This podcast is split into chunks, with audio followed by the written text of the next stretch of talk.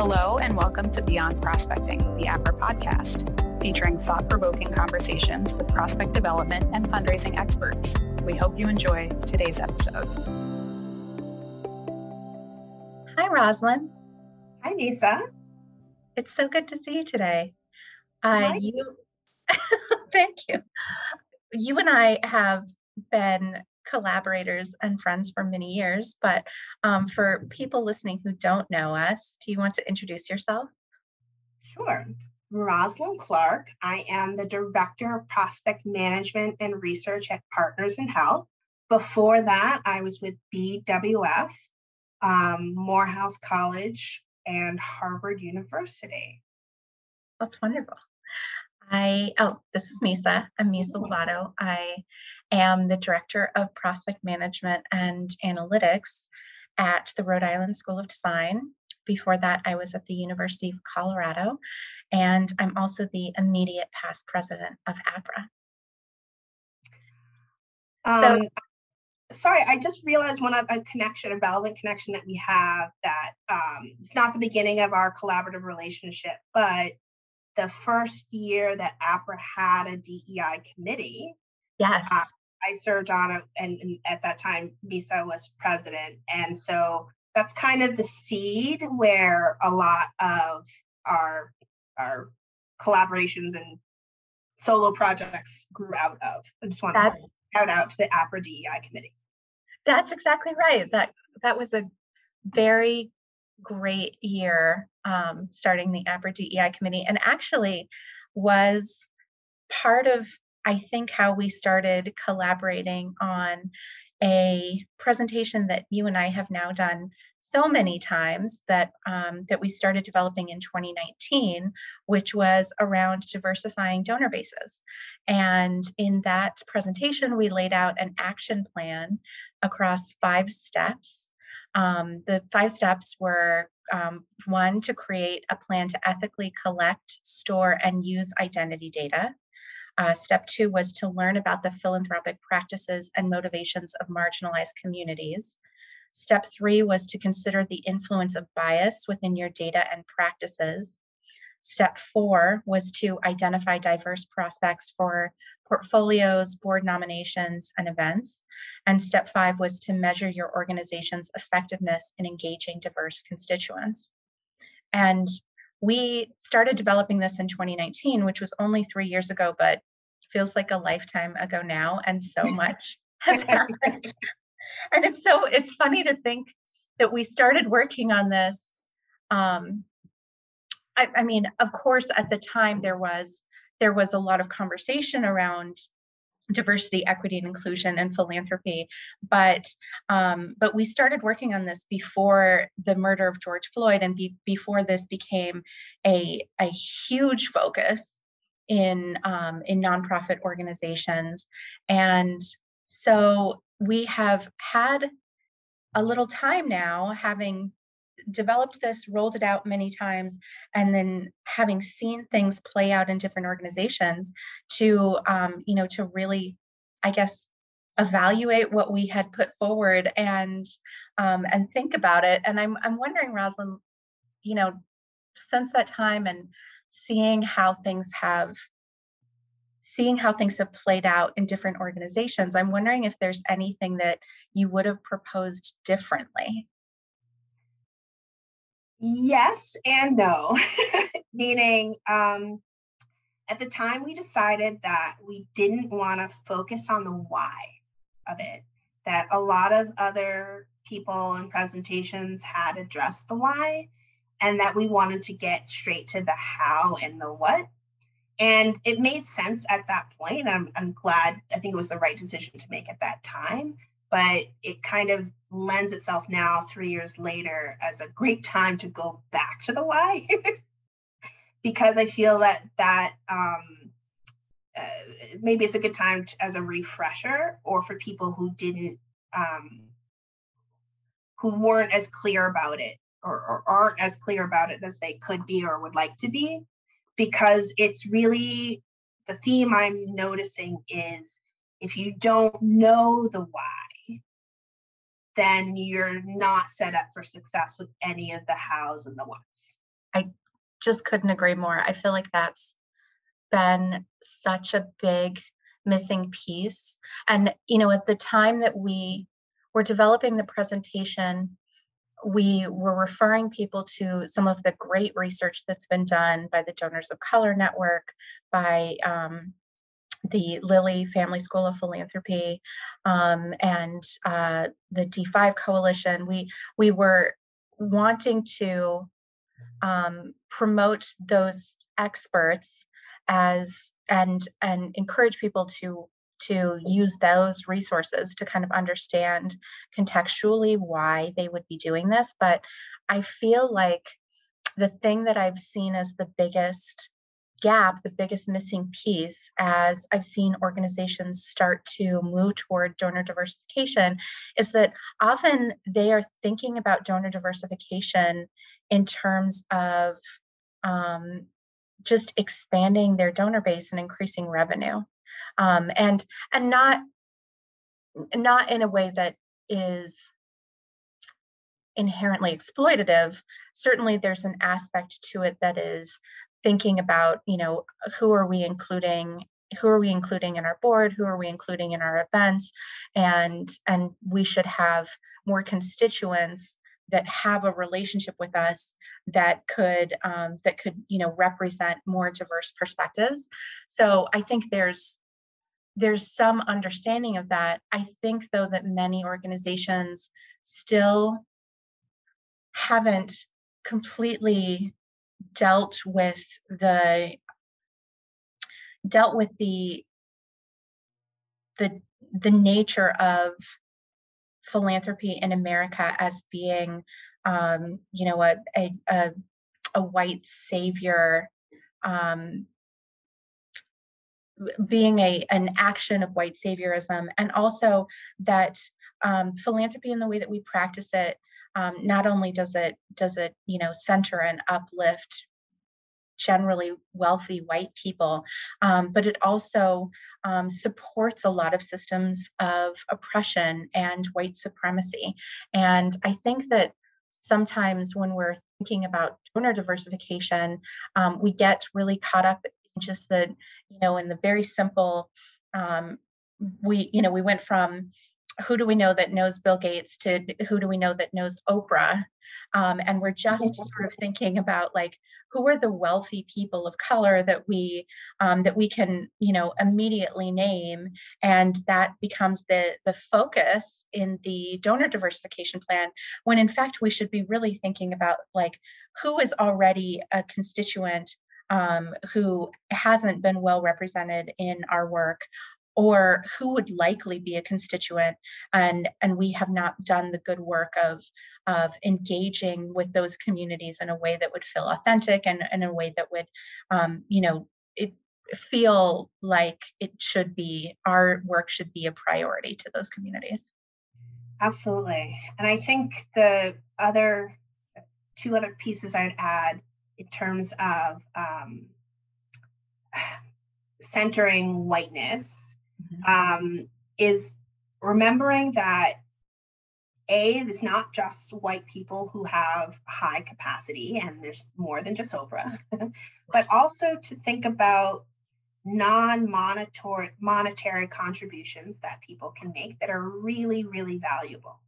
So obviously we're all in the fundraising profession so there's always going to be a dollar amount that we need to get to to support our missions and programs, but there are a lot of contributions that people can make outside of money mm-hmm. that can really help us get there, yes. that can really boost us towards those goals. And we don't want to forget about them and that importance.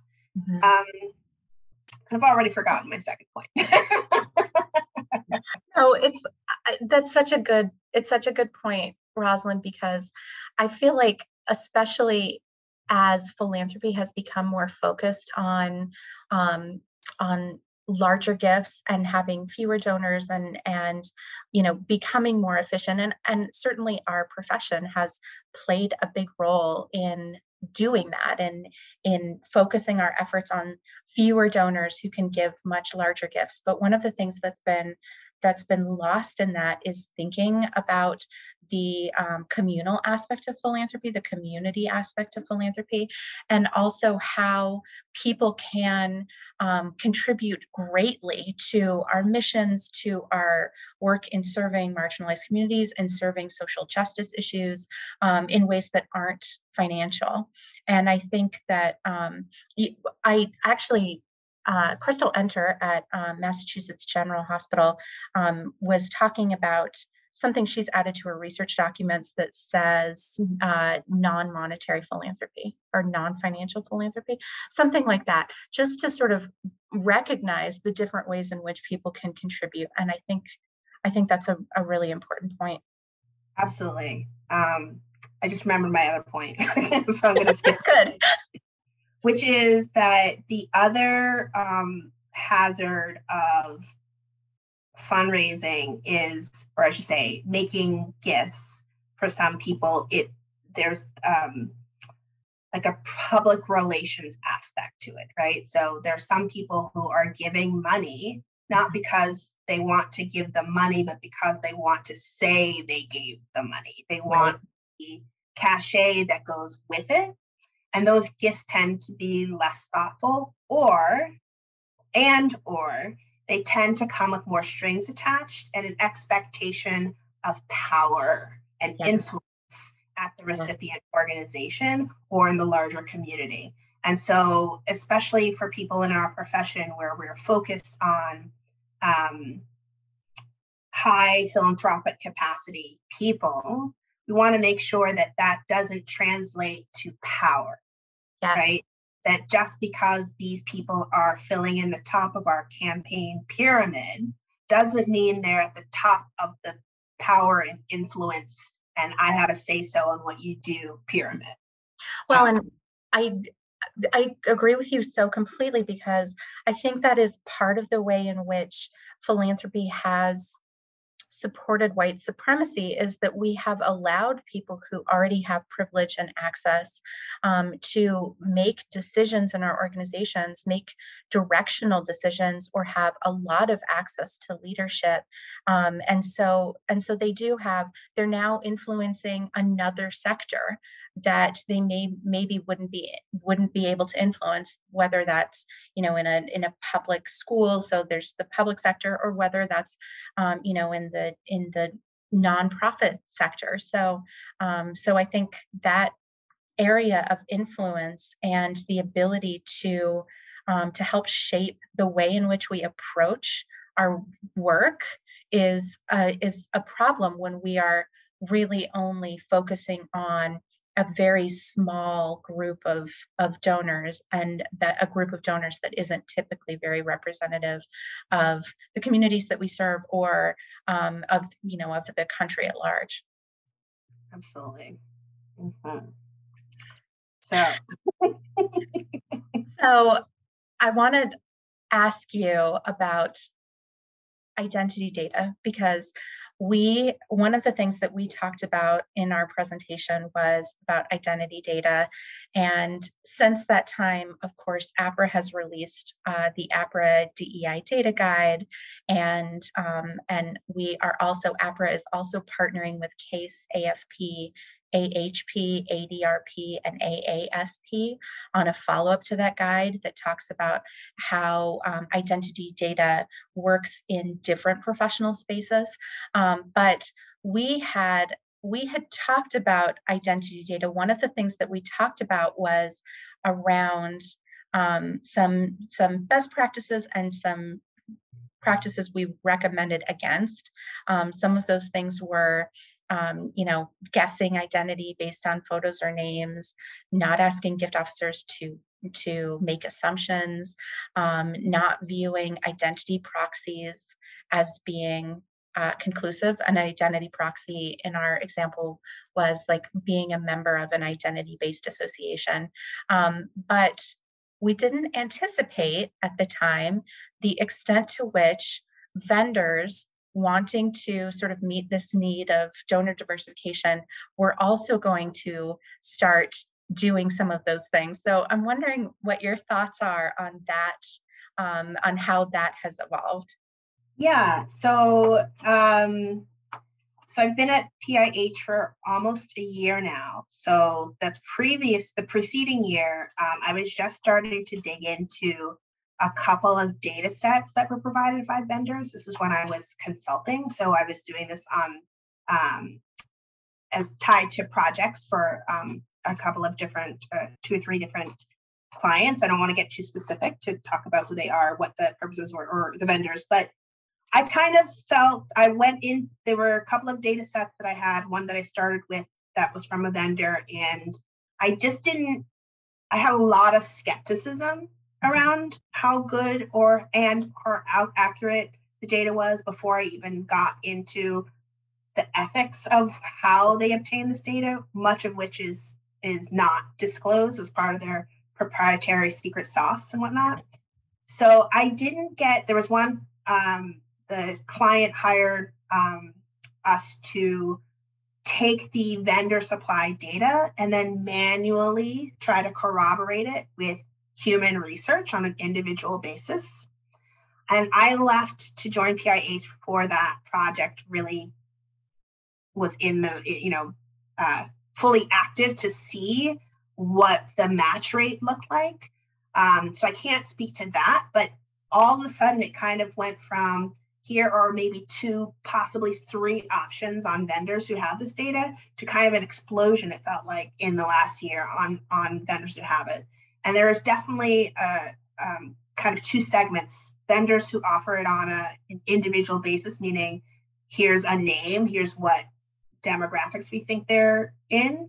Mm-hmm. And then there's more the aggregate data where you're looking at sets. And that was um, something that Crystal Enter and Alex Oftelie, my um, colleague presented on recently at um, NEDRA, which is interesting, but that was more about the aggregate use of data to kind of see how are we doing overall in general progress of different sectors, right?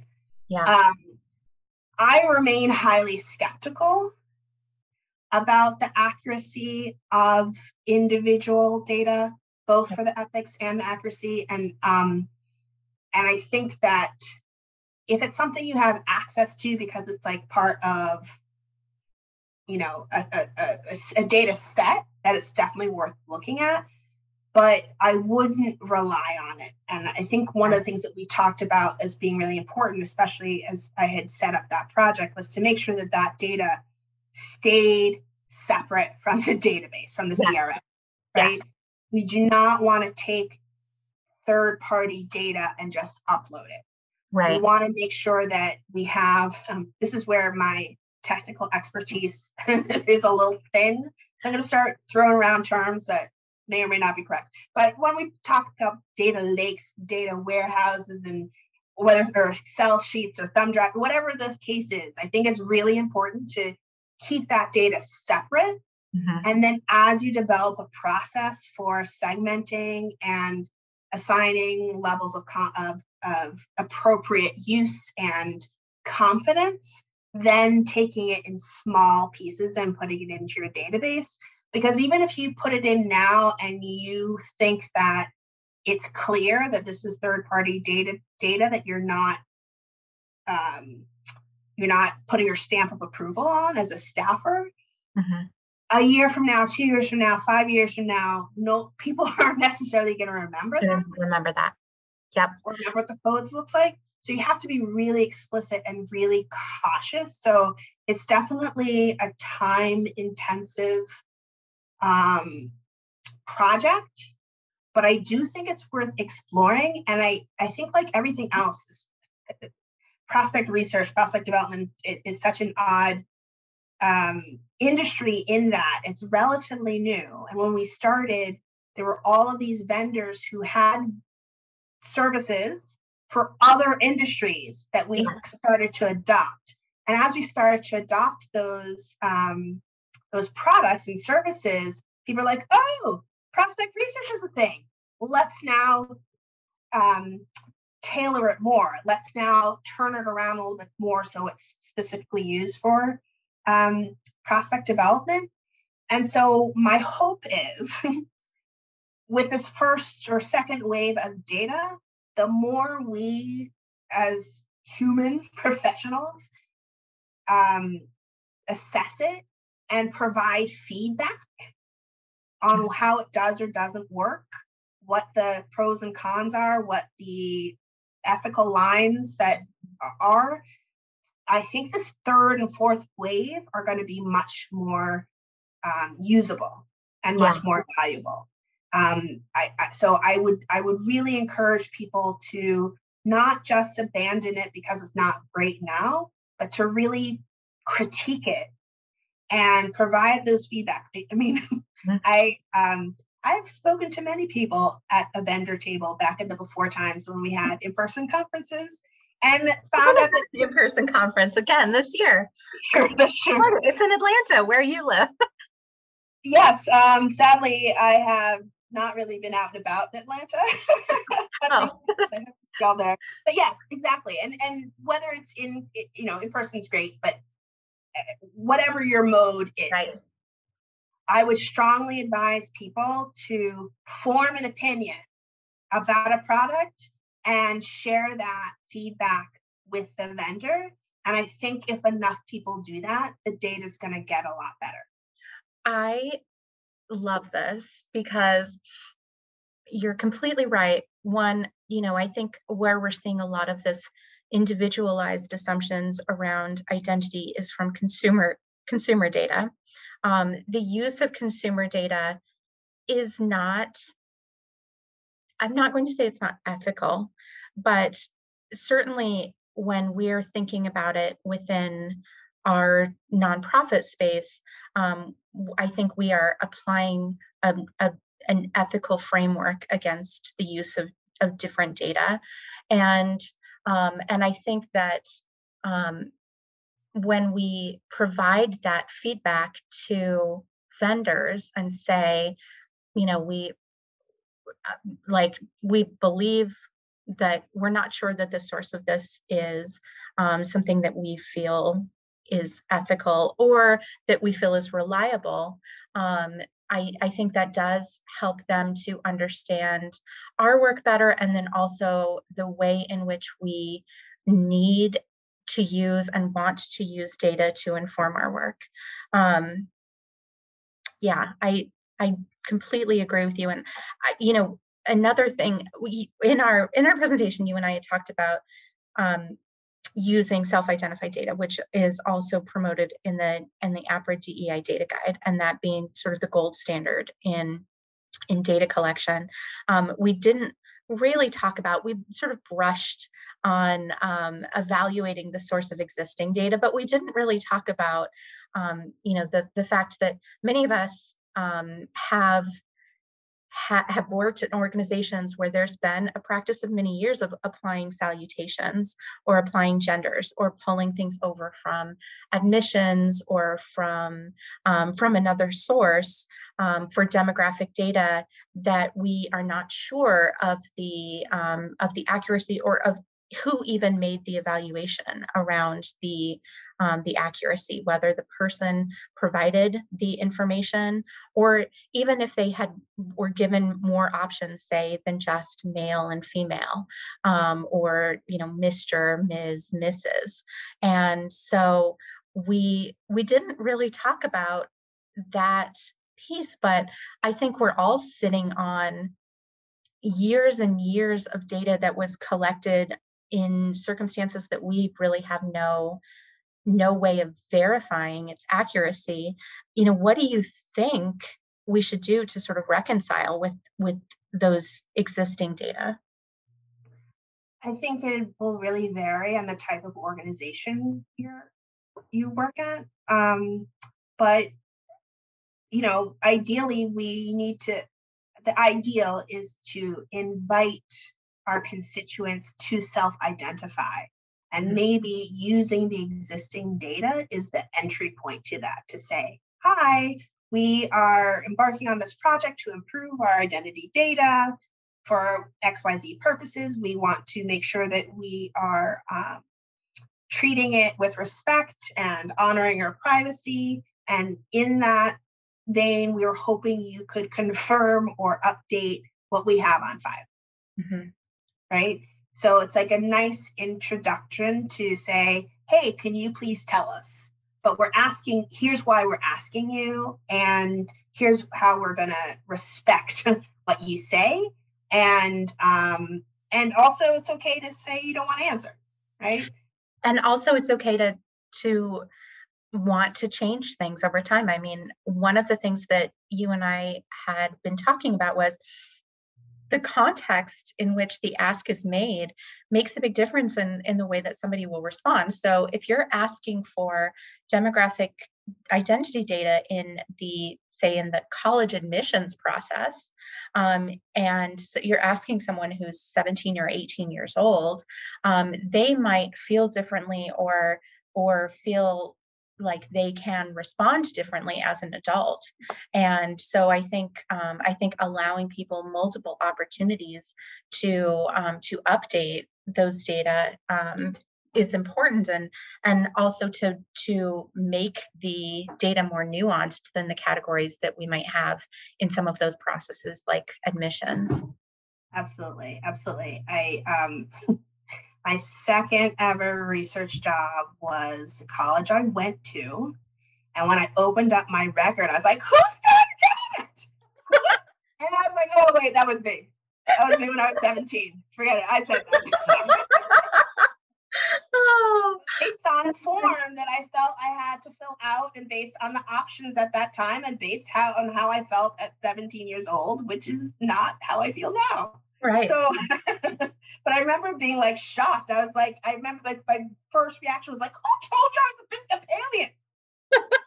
well, and and identity is never fixed. I mean, as much as we like to believe that there are categories of identity because we like to be able to report on things um, those categories change and shift over time and of course there's been there have been there's been shifts around racial and ethnic categories there's been shifts around gender and sexuality categories and and also people become disabled and people come out of the closet. I mean things do things do change over time and you know if you were if you were advising an organization that has a bunch of these data in their database and they're starting a, a data collection effort um, using self-identified data where they're asking constituents directly what do you say what do you recommend around the data they have? Do they do you think they should like pull it out of those fields and put it somewhere else and um, and then just go into a process of confirming it? Possibly but i'm sure that there'd be a lot of um sort of want to say? Mechanical is not quite right but that's usually the word i use when i am into talking about data stuff that i don't fully it's not my wheelhouse. So let me give you an example um, unrelated to DEI data, there is a data set that my team was talking about even today. We are about to go into a CRM conversion. And our decision was here's a group of data that's messy and we're not confident about.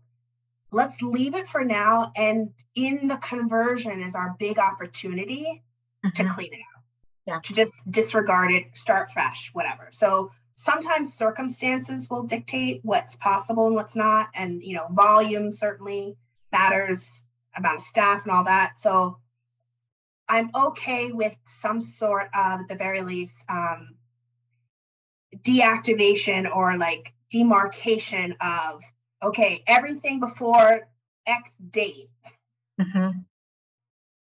when is is unconfirmed. is unconfirmed. We can't speak to it. But now going forward from X date forward, here's what we know, here's the level of confidence, here's our sourcing. Yeah. Um, let's try to like recreate it that way. Yes. So that's not possible for everybody, depending on your your your shop and your organization and your timeline. But if you have the chance to, uh, what's the word I want to say, downgrade at mm-hmm. the very least, right. Historical data that you're not confident about that certainly would be a first step. Yeah i agree. And then at least get your arms around the pieces that you do feel comfortable with. Yeah i agree. Uh okay so here's my last question Roslyn. In our presentation, we talked about cultural competency and we were uh, referring people to a lot of the great research that's been done on the philanthropic practices and motivations of various diverse communities, including communities of color, uh, LGBTQ. Um, so there, there's a lot of great research on, on philanthropic practices and motivations in, in marginalized communities. And we also encourage people to do cultural competency assessments. Um, but what we didn't talk about was cultural humility and um, and how you know learning reading a report on the philanthropic even reading a great book on the philanthropic practices of the black community does not make you an expert in uh, in the black community philanthropic practices if you are not a black person. Um, and so so I mean, what are your thoughts on on that? It's okay not to know everything. Yeah. and you're better off being sitting with that and, and acknowledging that on a daily basis than you are to just kind of go with the flow. And the the the one of the um sort of say analogies I've used is that, you know, I took some French. There was a time I could speak French pretty well. I could read it and write it pretty well. But I cannot like if you drop me off in a French speaking city, I can get around, but I'm gonna miss a lot. Mm-hmm. And the last thing you should do is ask me to edit a French document right. for distribution. Right. I need to acknowledge that just because I can get by and like in a restaurant or like get directions from somebody does not mean that I have the ability to get tone and nuance and um, references and idiom and all that kind of stuff. So you kind of have to put your your hat on that you just took some classes at some point. but the best thing to do is to get a native speaker. Yeah and, and and and hopefully even if it's communications a native writer like someone who's like a professional writer in the language of french and that's going to be your best outcome. Yeah. and if you if you shrink in your head that gap because you know if you learned a ton about whichever segment in the past year that's great. But one year is not expertise. Right it feels great. You might feel like you've made a lot of progress, and it's good that you made that progress. But yeah. you have to remember that there's a whole lifetime that you don't have. Right. right? And and and some true lived experience. I think that um, that that practice of cultural humility is as important as the practice of cultural competency. I think you know cultural i i don't want to disparage the idea of cultural competency because i do think it's problematic when um, when we think when we it, look at other philanthropic practices outside of our own communities and um, and they don't make sense to us so we just say like well there that community isn't philanthropic or they're they're not you know they're not philanthropic in a way that that uh, makes any sense to our to our process i mean we we should and need to re-examine the ways in which we are engaging people philanthropically. So we should be re-examining our processes.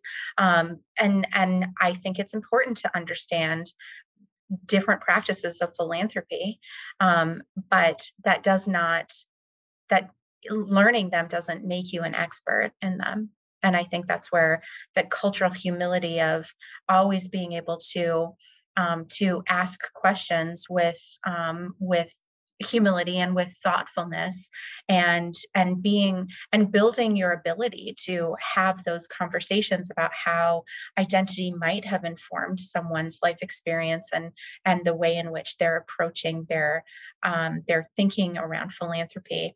Um, i think that's a, a a thing that we need to encourage people to become more comfortable with. I mean, I, I think encouraging people to become more comfortable talking about identity, about race, um, is a very important thing because it helps start to um, you know to break down the idea that um, that by being colorblind being colorblind is like the the best possible way to engage with other people. I mean i i think it's very important that we can acknowledge um, our differences and acknowledge the different ways in which we we exist in society um, but you are not going to become an expert just by reading a, a book no. And, you know, it kind of comes back to why diversity is important on staff, yeah. right?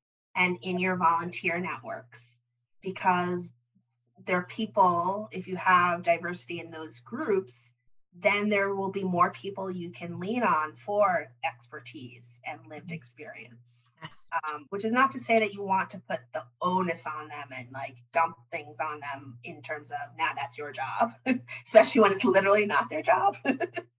but right, if you have um, again humility and approach and explain what you're trying to do, what your challenges are, and invite them to help and contribute, you're probably going to be, uh, you know, um, realize you have a lot more resources than you think mm-hmm. and a lot more expertise available than you think. And you're also going to learn a lot of things that are probably not even on your radar. I have had um, numerous conversations with people over the years, many years, over decades, where I am shocked that they're not aware that there's a problem. Mm-hmm. Meaning, from my perspective, there's a raging problem a huge problem, an obvious problem. And I've been talking to people who are close to the problem, if not in the problem, who are completely unaware. And um, so I would kind of suggest to people that you should not assume that you've even identified your problems. Yes. Yes. Oh, that's so true. I would guarantee there are almost pro- almost certainly problems that are big problems that you don't even know about. You have not exactly. um, so that's one. One thing I just want to say as a shout out to the um, APRA uh, data guide. I really like the part where it says the constituent constituent states and then um, the suggested response from your staff and to the best of your abilities use i would use that as a model for framing conversations going forward. Expand on that because you are acknowledging oh here's a thing i may or may not know about. And the response is usually like oh well based on what my organization is doing how about this? Would that be okay? And i think that's a that whole framework um, displays humility, mm-hmm. displays the uh, the knowledge that you that you um, are figuring you're still figuring things out, but you're committed to being respectful and responsible in doing so. Yeah. Shout out to whoever came up with that idea. Uh, our brilliant APRA volunteers uh, and the in the APRA Ethics and Compliance Committee came up with that idea. So shout out shout out to those brilliant volunteers. I'm, well, gonna, I'm gonna take one i'm gonna take just a point to oh, talk yeah. about something that's not directly our um, industry but has it's a current event that i've been following and um, it, it, it has a lot of parallels to it so you may have heard about some of the Windsor family royal visits, their royal tours. They had some to the West, uh, to the Caribbean recently. They're now um, about to celebrate um, the Queen's 70th Jubilee and whatnot. And the whole construction of the royal family is that they bring attention and resources and funding as working royals, that they are patrons of charities and causes, right? But if you look at how how they rolled out some of this stuff, you can tell they have they could use some help. and that I happen to know that the actual uh, data on the diversity of their staff is not great. And I can't help but think of how many obvious errors they made that could have been avoided had they been more thoughtful mm-hmm. about what they were doing and we're not so stuck in the this is the way we've always done it mode. Yes. Right?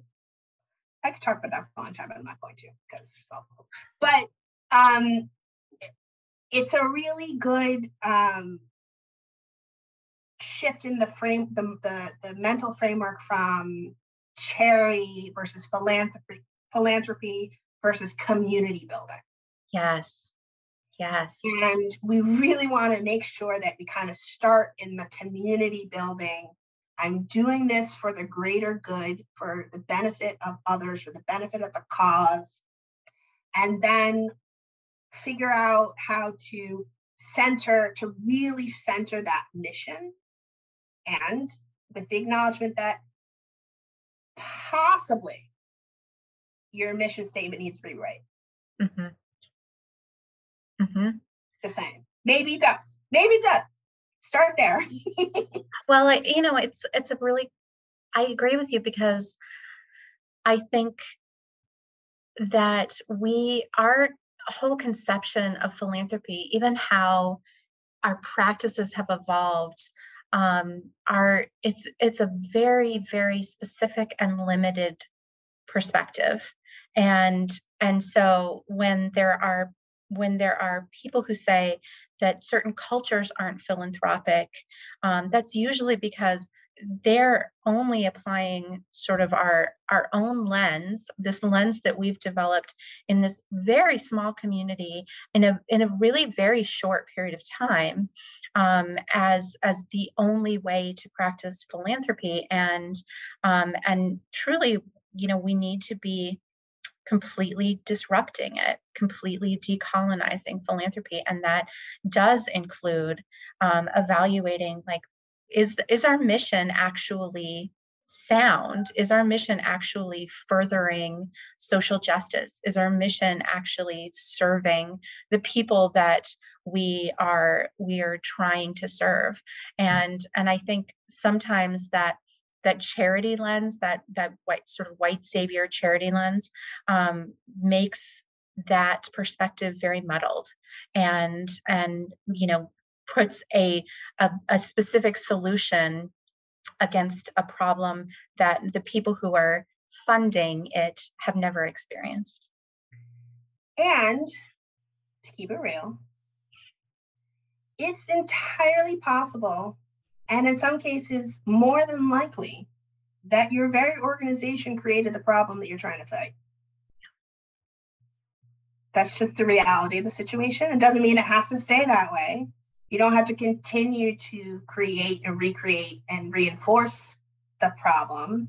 But if you're not really analyzing um, your organization's own history and the and even considering how the needs of the population you serve may have changed over the years, over the decades, then you're never going to get where you need to be.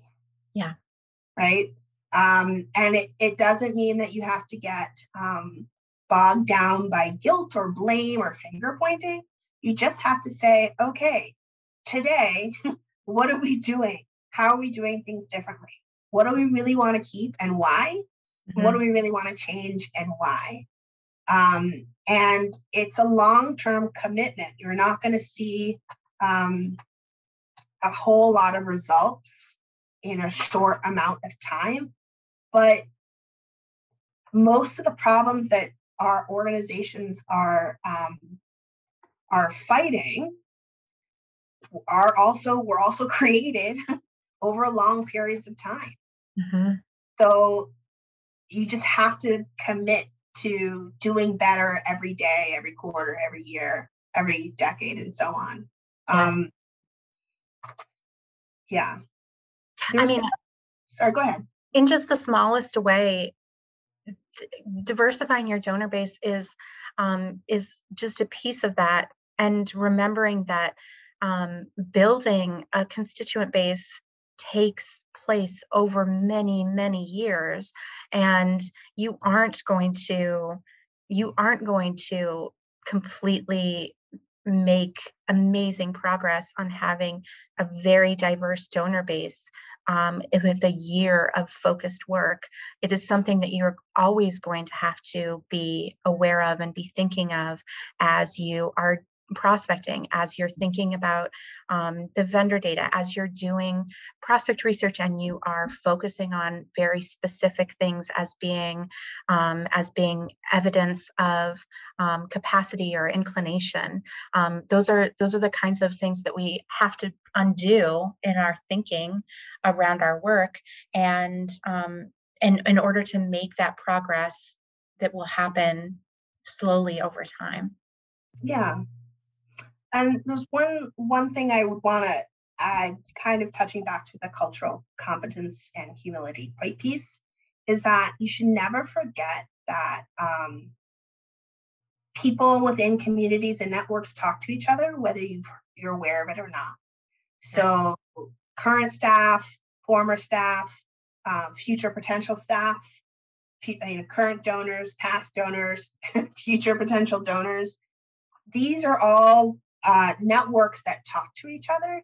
And the more people can report a positive experience, the more people will be be um, interested and engaged with your organization. Mm-hmm. And so, doing the right thing is it. You should be doing the right thing because it's the right thing, but there's also tangible benefits to doing the right thing that will add to your success long term if you're consistent and um, honest. And when you make a mistake, take a misstep, you really hold yourselves accountable for those mistakes. Nothing's ever going to go perfectly, but so many times when you know I'll use more. It's this has happened in the nonprofit space, but it happens in the corporate world a lot too. Though that the corporation makes a mistake and instead and and the real problem is how they handled it how they responded to it right? Because it kind of like if, if a mistake is uncovered then people now pay attention and um actually i'll use my old um my my grade school as an example. Um somebody did a racism. Somebody did a racism and it made the news and I was so impressed with how school leadership addressed the problem that I started writing checks. Yeah. Right. And I'm not a major donor, but um, it, it made it made a big difference to me. It made a difference to a couple of people I know who are still involved with the um, organization, and it just kind of spread a like a different kind of goodwill around. Does that make sense? Right. Yeah. And so instead of being embarrassed that the racism happened, I was really proud at how leadership handled it. Yeah. Just was great. I mean, that's the that's why knowing and understanding your the why of of this that why you're why you're working on this why you're working on inclusivity and diversification and equity and justice is so important because that is what makes your responses to missteps feel authentic and and keeps it from feeling like um, you're doing this as an optics exercise. You're you're focusing on dei as an optics exercise. And i think that i mean the difference is is very obvious when you look at organizations where where you can see that you know uh, they they are focusing on DEI because they feel like they need to or they feel like they're going to be criticized for not doing it or even because they feel like it's the right thing to do but they don't necessarily understand why it's the right thing to do or or what maybe they should have done differently or what they're doing that is possibly problematic or upholding systems of oppression. And um, and i think doing that deep exploration of the why is really the it's the foundation of doing this work. Um, you know i i think that we uh, i i'm not going to speak for you. I tend to be very systems oriented. So when we were approaching this approaching this presentation we were we were very focused on how do you do this in a in a tactical step by step way? But um, but you can't do it until you um, until you have um, until you have the why articulated. Well i should say you can't do successfully. No that's right. and you'll pro- and you might end up doing more damage than good if you don't know the why and you make mistakes and you don't handle them properly right? You could actually set yourself back if you're not um, if you don't start with the right place and center the right thing. So yes, why, why, why, why, why, why, why, why, um, should be should be on everybody's mind. And the last thing I'll say about that, uh, the kind of the cultural competency part is the um, you know reading books and articles and going to presentations are all good things. I encourage that, but um, there are a lot of books, there are a lot of articles, there are a lot of presentations, and you should think about it as a continuous education thing, right? There are just there, there just a, there's a lot out there. There's a lot that's already been done and said and written and explained. And if you're really committed, you really have to just do the work. Mm-hmm. Well, Rosalind, it's always wonderful to have an opportunity to talk to you. Likewise, Misa. And it's and it's good to uh, to have a moment to just uh, step back and think about think about what's happened over the last few years and uh, and how it has changed our perspective or informed our perspective. Yes. So um, this also buys us a little time to figure out what our next presentation will be. yes. And in the interim, everybody should be reading the DEI data guide by APRA and also the upcoming um, data guides that will be released through uh, a collaborative partnership between CASE, AFP, AHP, ADRP, AASP, and APRA. All the letters. All the letters every single acronym under the sun. Well, Rosalind, have a wonderful day. Thank you Thank for you. joining you too. And thanks, APRA people, to whoever's listening. Thank you very much for um, your time. And we hope to see you virtually or in person soon and look forward to the next conversation. Thank you for joining us for another episode of Beyond Prospecting, the APRA podcast. To discover all that APRA has to offer, visit aprahome.org. For links to content featured in this episode, check out the show notes. If you like the show and want to help others find us, please subscribe to and rate us on iTunes. Until next time.